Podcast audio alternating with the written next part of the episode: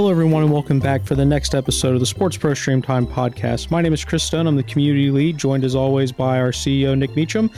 Nick, we are finally, it felt like it took a long time to get here in the UK, but we're really starting to get into the summer months here. And I know for me personally, uh, the summer month always makes me think about barbecuing. And you, as an Aussie, I know you are your people are well known for their barbies. So, are, have you been getting excited? Have you been out on the grill? You know, just getting meat and fire and just doing all those manly things. uh, no, not yet, sadly, but it is on the to-do list. Basically, uh, the barbecue has been in hibernation through the winter, and uh, I think it's got a few things growing on it that needs to be taken care of and prepared for the summer. I actually got the in-laws coming to town soon, so I'll need to get it prepared. They do like a good grilling, so. I'm talking about the barbecue sense there, obviously. Uh, so yeah, I need to get ready. But um, shrimps on the barbie. Do you know where that came from? The Aussie, the Aussie, obviously used quite a lot to talk about uh, Aussies and you know slang. Americans love it. Do you know why? No, educate me. so, fun fact: it was actually started from a, a television ad run in, I believe it was the '80s, um, with Paul Hogan, otherwise known as Crocodile Dundee. I know him. He's got a big yeah. knife. Yeah, he does have a big knife, which is not suitable for cooking prawns or shrimps. Um, another fun fact Australians never eat shrimps, they eat prawns. And prawns are massive in Australia. They're absolutely huge. They're like 10 times the size of the ones in the UK. So throwing some prawns on the barbie, maybe. Shrimps, never done it. I'm going to be honest, Nick, that kind of fits every stereotype I have about Australia, which is everything there can kill you. So, biggest alligators, biggest crocodiles, biggest great whites, biggest jellyfish. So, I'm not surprised to hear the prawns you have are bigger than everybody else's because I just assume everything in Australia can kill you. But one thing I do find really interesting, Nick, as an American from Ohio, Christmas is all about snow. Um, mm. Whereas for you, the summer's obviously backwards, being on the other side of the equator. What's it like barbecuing on Christmas? Because I've never been able to do that. Yeah, you know, it's really weird, actually. It's a good question. When I came over, uh, the thing is, American TV and European TV is pretty pretty prominent in Australia. So we watch a lot of shows with you know those classic quintessential white Christmases and it's snowing and people are stark, and I'm like, it's 30 degrees Celsius outside. I'm going going to go to the beach and maybe cook a barbecue. Which cooking a barbecue, standing in front of a hot fire when it's 30 plus degrees, makes no sense. Why do people do it? I think it's just because it's an it's an easy, lazy thing to do, and you can clean it at a later stage or something. But uh, it's just different. It's much more relaxed. Also, what's quite funny is that well, funny, but it's interesting is that the dynamic of school holidays is our summer months in Australia are obviously different. So our our school holidays, the big chunky bit, runs across Christmas and New Year's. So that is the core time when most people are actually on holidays, and in through the June, July, August uh, months they're just business as usual work months largely for Aussies. So you do get a completely different uh, Christmas and New Year's experience to what you get over in Europe and in the US. That's for sure. It's it's basically about being outdoors. Um, Christmas Day is is very relaxed normally. Actually, one of the biggest days of the year is actually 20, the January the 26th, which is Australia Day, which uh, is just lots of sports on TV and everyone's out barbecuing and playing sports. Basically, that's kind of kind of it. So, yeah, very different different time of the year for Christmas uh, for us over in Australia. So it took me a while. It's, it's still a novelty fa- factor for me a little bit because you don't even know when you live in Europe or the UK or or when I go to Sweden. Is it going to snow? Is it going to be a white Christmas? Is it not? How white's it going to be? Is it just going to be shitty and wet? All those fun things to look forward to when it's uh, when it comes to Christmas time. Yeah, well, like I said, it's something I feel like I need to experience because I my first job when I was 14 years old was at my uncle's restaurant. It was a barbecue place, so I've been slow cooking ribs and brisket and pulled pork for a very, very long time. So the idea of you know sitting on my grill, setting it up at about 6 a.m. and just letting it cook for eight, 12 hours on Christmas Day. Maybe the Premier League's on, the NFL is on these days, the NBA's on. You know, just I could just imagine a, a day filled with sports on the beach, barbecuing. That, that, that sounds like a pretty decent way to spend my Christmas. It's pretty good. I mean, the, the, prawn. Back to the prawns thing. I want to keep talking about prawns. Um, is when you buy prawns, you normally buy them, um, you know, by the kilo or half a kilo, kilo from from the main seafood store, and they'll be massive and you have to take all the skin and everything off them, right? The, the heads and everything. And um, what do you do with them when it's 35 degrees outside? You just chuck them in the bin outside to absolutely reek of fish smell? No. What you do is actually you wrap it in paper um, and uh, like a newspaper, and you put it in the freezer until the day before, the night before they come to pick out the rubbish. So the smell isn't too bad because otherwise it'd be like 40, 50 degrees in the bin if it's 35 degrees outside, and your whole entire neighborhood would stink of rotten f- prawn shells. So there you go. Tip for all those playing at home. If you're going to cook prawns in Australia, make sure you're ready to freeze the shells. Well, I'm glad you guys are really considerate neighbors. You know, that's I don't know if that's the case of everybody um, where they live, and depending on what their neighbors like to cook. I mean, uh, you you'll get hit hardest if you don't. So uh, it's it is for your neighbors, but it's really for you. This is true. So that is enough talk of barbecuing food, Nick. Although we are in prime season, I love to cook. But what we are going to switch over to is a master class, and we're actually going to hand this over uh, for a master class on fast channels. Now, this is something Nick, you and I have brought up on a few different podcasts over the last few weeks and months, and it's something that continues to just seem to pop up in very interesting case studies. And, you know, we've talked about DAZN launching their women's sports channel. There's the Women's Sports Network in the US. We've had Carol Stiff talking about that. We've talked about DraftKings and what they're launching with the Fast Channel, along with some of the other people that are already active in this space. But it still seems to be a topic that isn't thoroughly understood by everybody in the industry. Yeah, absolutely. And I think it's moving. I think it's evolving quite a lot at the moment. I start to think uh, I was actually doing setting doing some work for preparing for a presentation I need to do soon, where I kind of started bucketing fast into what's the role of linear and free to air. Because if you think about social media, you think about linear TV, and you think about fast, they are playing that common reach play for people who are using those platforms for for new audiences. But yeah it's moving fast. Almost every major streaming platform is doing something in fast at the moment most of the major leagues in the US are now doing something over in that space. Viaplay have something in the UK, and you're just seeing more and more and more of it. And look, obviously, Alan's going to give us a real deep dive into this, but um, there's a few different versions of what fast could and should look like. You know, there, there's the basic fast, which is free ad supported TV, which is living in your uh, ele- electronic program guide in your connected TV, which is basically sounds fancy, but basically, if you go to all the buttons, you'll see it on your smart TV if you have one.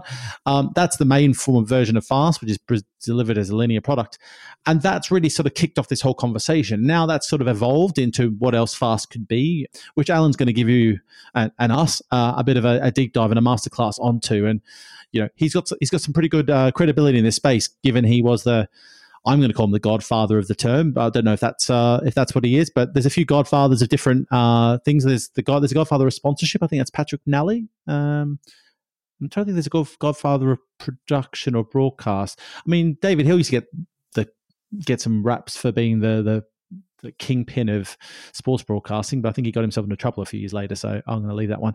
But anyway, uh, he he coined the phrase, and he's really a leading voice in this space, and definitely want someone you should follow uh, through his respective channels on social and, and alike. And I think the other reason to tune in and listen to this, and Alan does talk about it in his presentation, is what FAST represents for the non premium sports channels. Because ultimately, at the end of the day, you can think of sports media broadcast as a pie, and there's only so much money to go around, which you know broadcasters platforms are going to be willing to pay for that. Fast now offers an opportunity for some of those sports that aren't necessarily getting a cut of that pie to still get an audience for reach and you know they get some of that ad share that comes with that. And it's just opening up a new way for those sports to go out there. So you know it, it's one of those things you know alan does talk about it probably unlikely to see the NFL go and have a full blown live sports channel uh, of having live games from the NFL but it's an incredible opportunity for some of those smaller sports that can't get onto a linear schedule. And I really think that's probably the reason to really be looking at fast as well for those that are trying to figure out how do I possibly compete with those sports markets.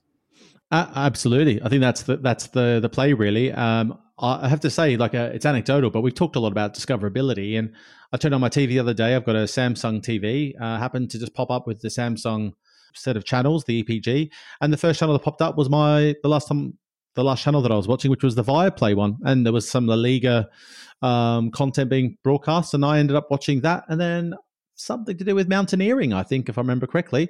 Never would have watched it otherwise, and that is why free to air content is so valuable for sports. But let's um, maybe let Alan sort of talk through the benefits and, how the business works because um, he's uh, he's the best in the business. Absolutely. So do stay around for the second part of the episode as Alan takes you through his masterclass on everything you need to know about fast channels.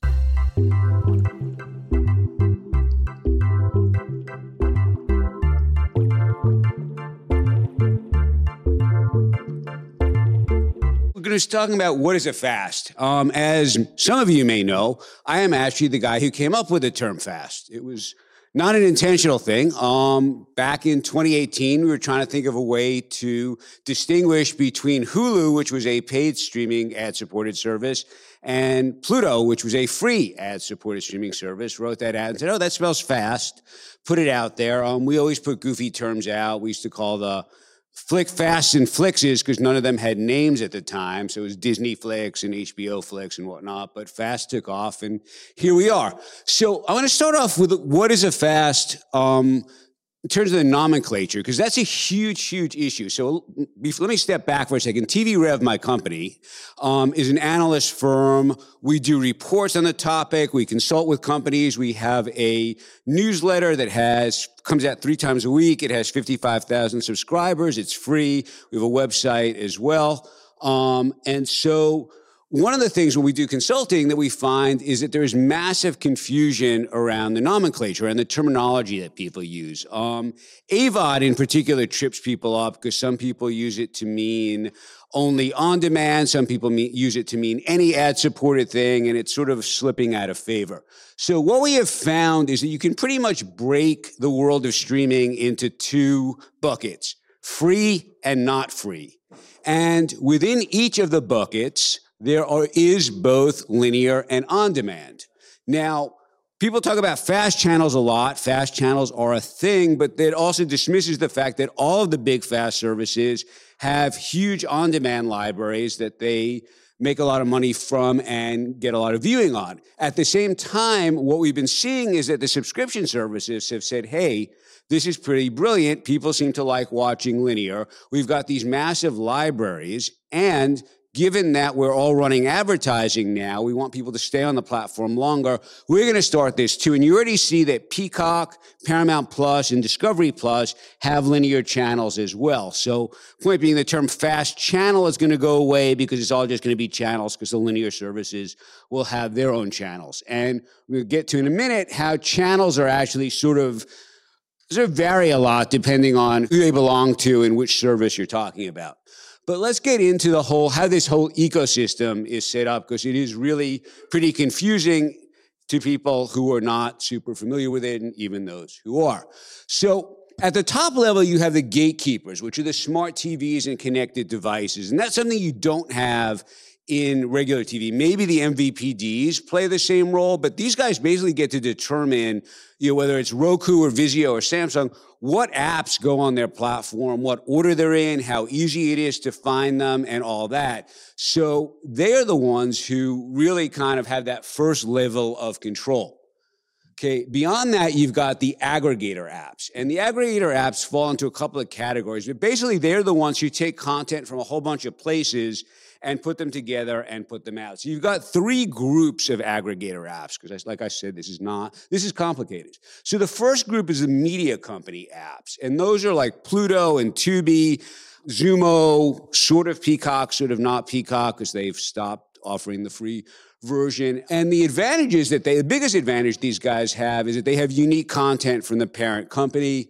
Um, and they're able to create this sort of flywheel effect with the subscription services and they're available on multiple devices. Now, I'm going to stop here because these guys all have linear channels, but they love the notion that they can curate stuff, right? They come from media companies where curation is a big deal.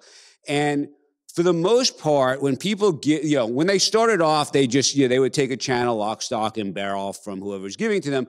But right now, they're very into curation. And it means that sort of a sci fi channel on Pluto is going to be very different from a sci fi channel on Tubi from Xumo and you know and across the board. And they're really only taking stuff whole from big companies like DAZN or AMC sports is sort of its own thing because sports is live so of course they're going to take it. But they may also try and aggregate you know sort of combine a bunch of smaller sports into different channels. So that's you know they're good at it and they feel that that's their point of differentiation because with cable you wanted everybody you know you wanted everybody to have the same thing because cable especially in the US is very geo-specific whereas these guys are all competing against each other. So if their interface can be better they all often cite Spotify and especially something called RapCaviar on Spotify. RapCaviar is a curated channel that Spotify put together that's sort of become a thing in that industry and it, you know it's, it's, if you're on it it's pretty cool. And so they're like yeah we want to do this the RapCaviar for for streaming.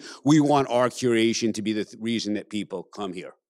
Um, so the next and oh and they can, also they can sell advertising across their streaming and their fast services. That's something say paramount does with EyeQ um, they sell it across Pluto and Paramount Plus. The next grouping are the OEM apps. So you've got Samsung TV Plus, Vizio Watch Free, uh, Vizio Watch Free Plus, LG Channels, the Roku Channel, Amazon Freevee, and they come pre-installed on the device.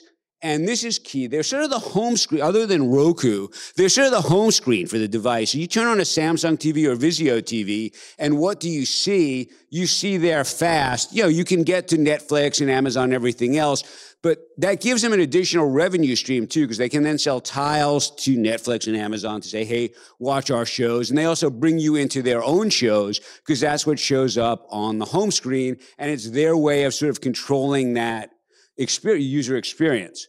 The other thing else that was I was talking about, and they also had the ability to access their own ACR data. So they ACR is automatic content recognition. It basically takes a few pixels from the screen, matches it to a database from a company called CCR Media, and sees so it knows all the time what you're watching, and they know what you're watching on linear and on streaming, so it helps them sell advertising within their little ecosystem. There's also independent apps like um, like Crackle and Plex those have their own advantages in that they are you know, they're independent, they're not beholden to anybody, they can be a little bit more creative.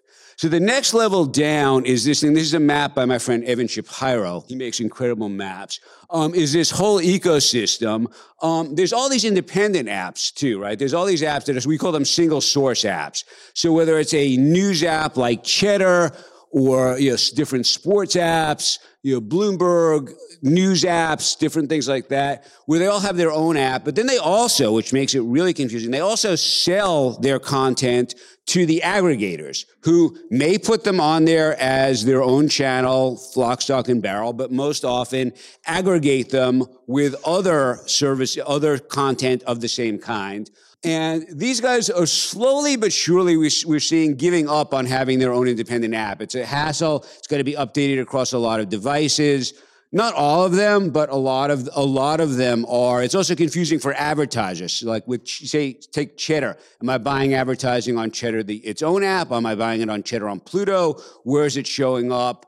So it's this ecosystem is going to contract around all of the aggregator apps. So we talk about advertising on the fast too, because that's obviously how they make their money. And there's a lot of issues. It's, it's basically a giant clusterfuck right now, but it's getting better. So one of the biggest issues is a lack of standardization. If you're used to buying television advertising, this just doesn't, this, you know, there's no standardization on measurement on anything. Sorry about that. There's a complete lack of transparency. In other words, nothing actually, you, no one knows where their shows or where their ads are running. So if I buy an ad on NBC, I know exactly what show, what pod, what position in the pod it runs on on on any of the fast services. Yeah, it ran on the Roku channel. When? Last week. And that's because a lot of the buying is done from a digital pro, you know, open programmatic sort of basis where it didn't really matter where it ran so long as it reached the audience. But the big TV advertisers don't really care about that. Um, measurement is also a mess. Um, a lot of times it's self-reported. There's no Nielsen. There's no easy way to know, you know, where your ads are going. Over frequency, I'm sure many of you have experienced this yourselves, where you see the same ad four times within the same show, occasionally back to back. That's because the ads are all sold by different, different companies, by different DSPs and SSPs. They don't talk to each other. Also, they don't have enough, eh, a lot of times they don't have enough inventory. And finally, you know, there's, there's a lot of issues around privacy and data. If I give somebody permission to you know, to track me, what I'm watching on TV, does that mean my whole family did as well? How do you know? What do you do with, you know, how, how do you actually track, track the data? How do you make it so it's not super creepy the way a lot of internet ads are? So those are all the issues. Now, there's something that's happening on the fast now that we're seeing is sort of solving a world of hurt. It's contextual advertising. What is contextual is sort of old school. It's basically running ads, you know, against a certain type of programming as opposed to a certain demographic. And that's a big thing. That's going to be great for sports because people want to reach sports fans. They don't have to, you know, they don't have to sort of have first party data sets. It's like, yeah, we want to watch, we want to reach people who like watching track events. We want, want to watch, reach football fans. Boom. And then you solve all those other issues. You solve the transparency issue because they can tell you when it ran, measurement, because there's da- you know data attached to how many people how many TVs were turned on to the show, solves privacy issues, and reach. So reach is another big one here. Um, there's this sort of myth in you know that we've actually just heard it downstairs that everybody on streaming wants to reach a targeted audience. Now there are brands that do, especially DTC brands, but the really big brands, the brands that spend hundreds of millions of dollars they don't really care. They want reach. They just want to reach as many people as possible. You talk to any of the, you know, any food brand, Pepsi's, McDonald's, our audience is everyone with a mouth. You know, AT&T, our audience is anyone with an ear. They want to reach, and, and they feel too that if they reach somebody who's not in their intended demo, it's not the end of the world. If, if you have a sports car that's aimed at young men and an old woman sees it, maybe she has a grandson, maybe she has a, a coworker who bought the car and she'll say something nice about it. That's good for them. If you're Mercedes or a luxury car brand, you want to hit people 20 years before they'll be able to afford one so that they have 20 years to build up that desire for it. So they really want that sort of you know, reach that they get on traditional TV on fast. So now I'm going to go. I'm, I'm, rushing. We have 20 minutes. I, I, I, could go for three hours on this. But so the predictions of what, what do we see happening over the next while? So one of the biggest ones is that fast is going global. Everybody has sort of figured out that streaming, you know, streaming is going global. And in much of the world, in all these emerging economies, people don't have money to pay for subscriptions, right? I mean, you know, or they can pay like 50 cents, 25 cents, but mostly they don't have the money to pay for it. And so as a result, everybody's going to have to do fast, going from, you know, the Netflix and Amazon all the way down to local, local broadcasters, because, you know, there's billions of people in these markets you can, who want to watch the content. And if you want to dominate that market, you're going to have to go with free or almost free. Um, Kevin Mayer before was talking about Hotstar in India. Yeah, they have they have a free service. They also have something that's like you know f- equivalent of five dollars a year U.S. And that you know, in addition to having cricket, that's why they have such a massive market. Because in most of these countries, there's a small percentage of the population that can afford you know this stuff, but for the most part, not. So fast is going global. We're seeing it. We just did a report on two reports on the fast. I'll put up a link after we got downloads from 52 different countries. So, you know, and, and, we're a US publication. So clearly there's an interest. The next part is the flywheel effect. And this is something, you know, on all of these subscription services where they're going to, they're going to start using fast to promote their content on a subscription service and back, you know, and back and forth. It's a way of keeping people within the ecosystem. And whether that's you know, an MVPD, whether that's a subscription service, whether that's a linear network. It's a way to keep people in there and it's a way to understand sort of, you know, to promote content that you want people to watch. It may be something like, you know, two episodes from two or three years out. People will still watch it. So there's a lot of, so Paramount does an amazing job of this with Pluto TV, where they take it and they promote the shows from Paramount Plus on Pluto. They give enough episodes to sort of tease people into it. And we think that's going to be a huge usage use case. Um, there's also the move to quality. So for a long time, the fast, you know, especially in the beginning, the fast would just take anything. And that's led to a bunch of problems. Um, with a lot of the services, Roku in particular gets dinged for this, where they've got everything from network reruns and originals to Susie's yoga studio that her sister shoots on her iPhone. And ads go up against all of them. So there's been a move now to sort of get better quality stuff, to sort of not have stuff that almost feels like UGC, to start doing originals. Um, you know, Roku, Amazon are doing originals. Um, there's exclusive content too, where people get it. You know, you have it for the first six months. But overall, what's being what is available on the fast is a lot better than it was two years ago in terms of content. Another thing, um, which is why you're all here, is sports on the fast. Now, for the fast, you're not going to get the NFL or NBA, but there's a ton of niche sports that don't really have anywhere to go. I always tell people, look at FloSports, right? FloSports has all of these niche sports and none of them have a, you know, a home on traditional TV. So an easy example of this is Pluto TV broadcast the CrossFit games last year. They did really well with it. Um, that's a very dedicated audience. There's natural advertisers for it. It's something that people really want to see. There's smaller N, you know, NCAA conferences. There's sports from other countries. Those all have a natural home on the fast. And for the fast services themselves, for the you know, these big these aggregator apps, whether it's Watch Free Plus or Pluto, it's a way for them to bring in this audience because you know they they need to start differentiating themselves from each other. They compete with each other. So if they have this sports, you know, fans come in to watch, there's also a chance that they'll see the other stuff they have there, stick around, develop loyalty. The other thing with sports is really interesting is that there's a feeling there's a, a lot of a sizable portion that's very important to advertisers, people who don't really see ads. They pay for the ad-free subscription you know, version of every service they have. They have ad blockers on their browsers. And the only place they're going to see ads is during a sport, live sporting event. So they will be a very valuable audience going forward. And especially a lot of them will be attracted to sort of more niche sports that the big streaming services are not going to want or have money to pay for.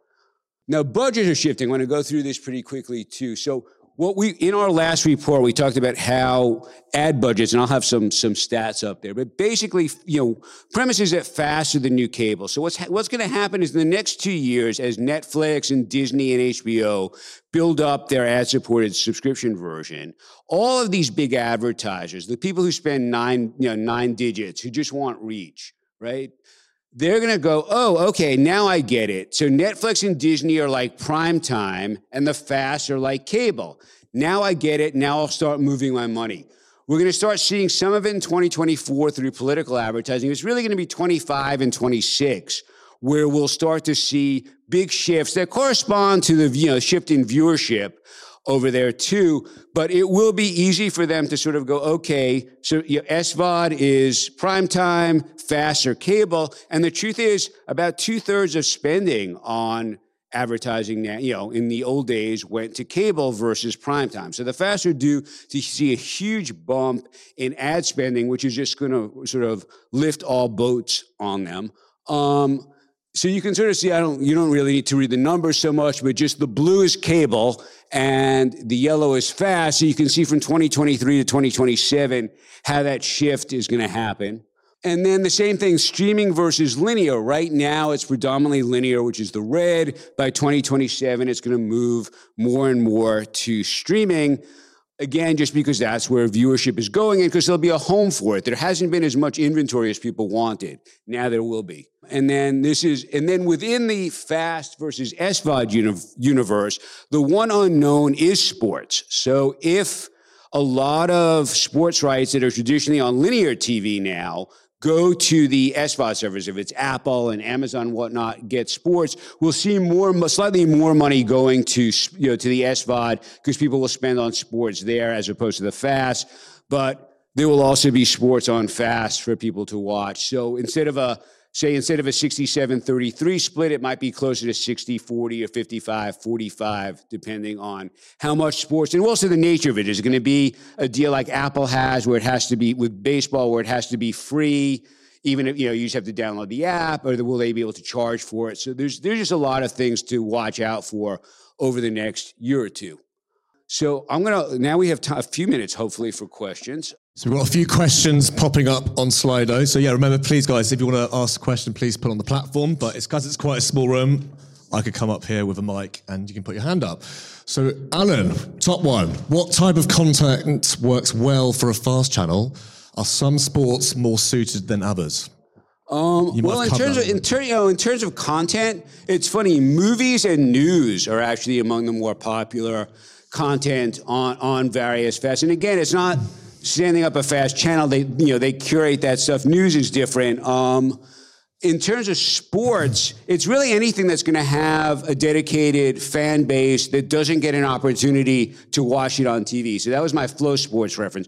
Flow has all these things like wrestling and track and field and women's field hockey and, and whatnot that, you know, they're really the only place you can watch games. And there, there is a dedicated fan base for all these things.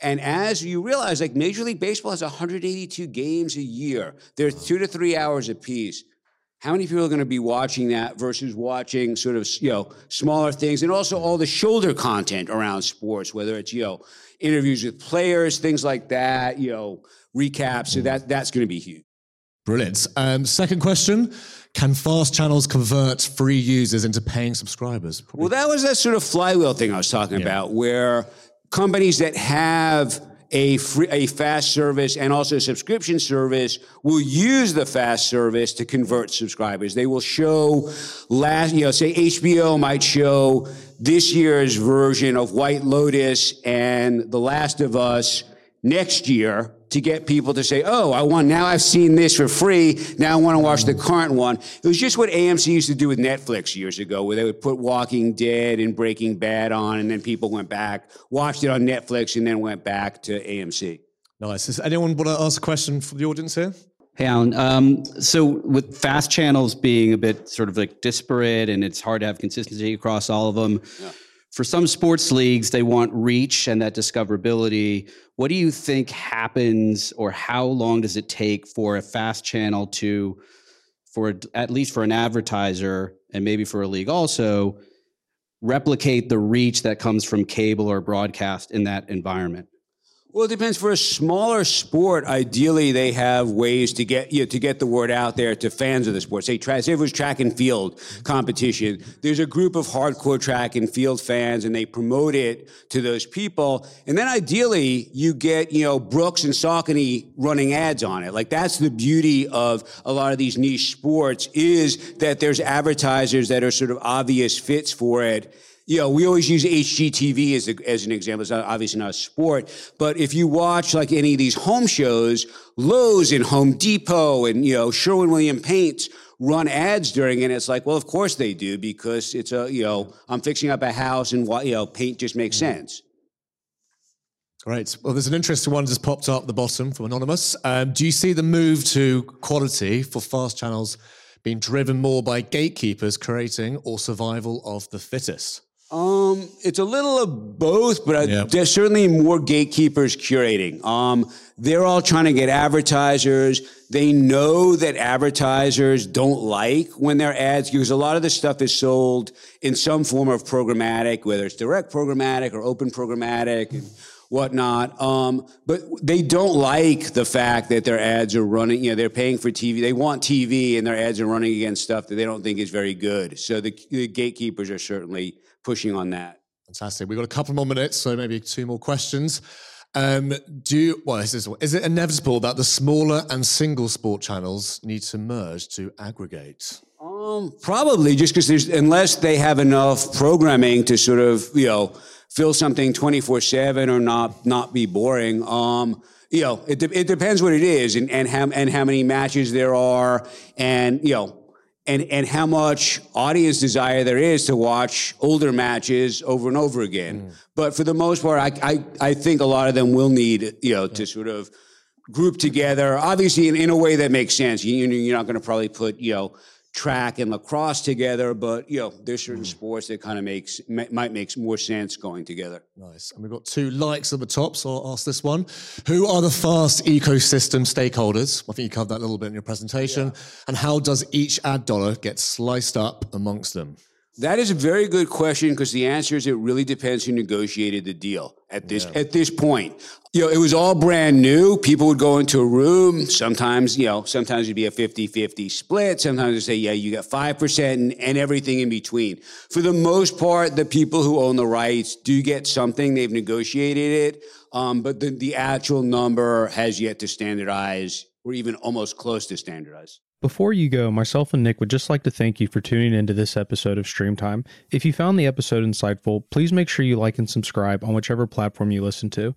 As a growing podcast, we'd greatly appreciate your support in sharing or writing a review. Ultimately, we want this podcast to not only entertain you, but also hopefully help you navigate the digital sports landscape. If you have any feedback on previous episodes or any topics and speakers you'd like to hear from in the future, please don't hesitate to reach out. You can find myself and Nick Meacham on LinkedIn or on Twitter. My Twitter handle is at SportsProChris1. Nick can be found at SportsProNick.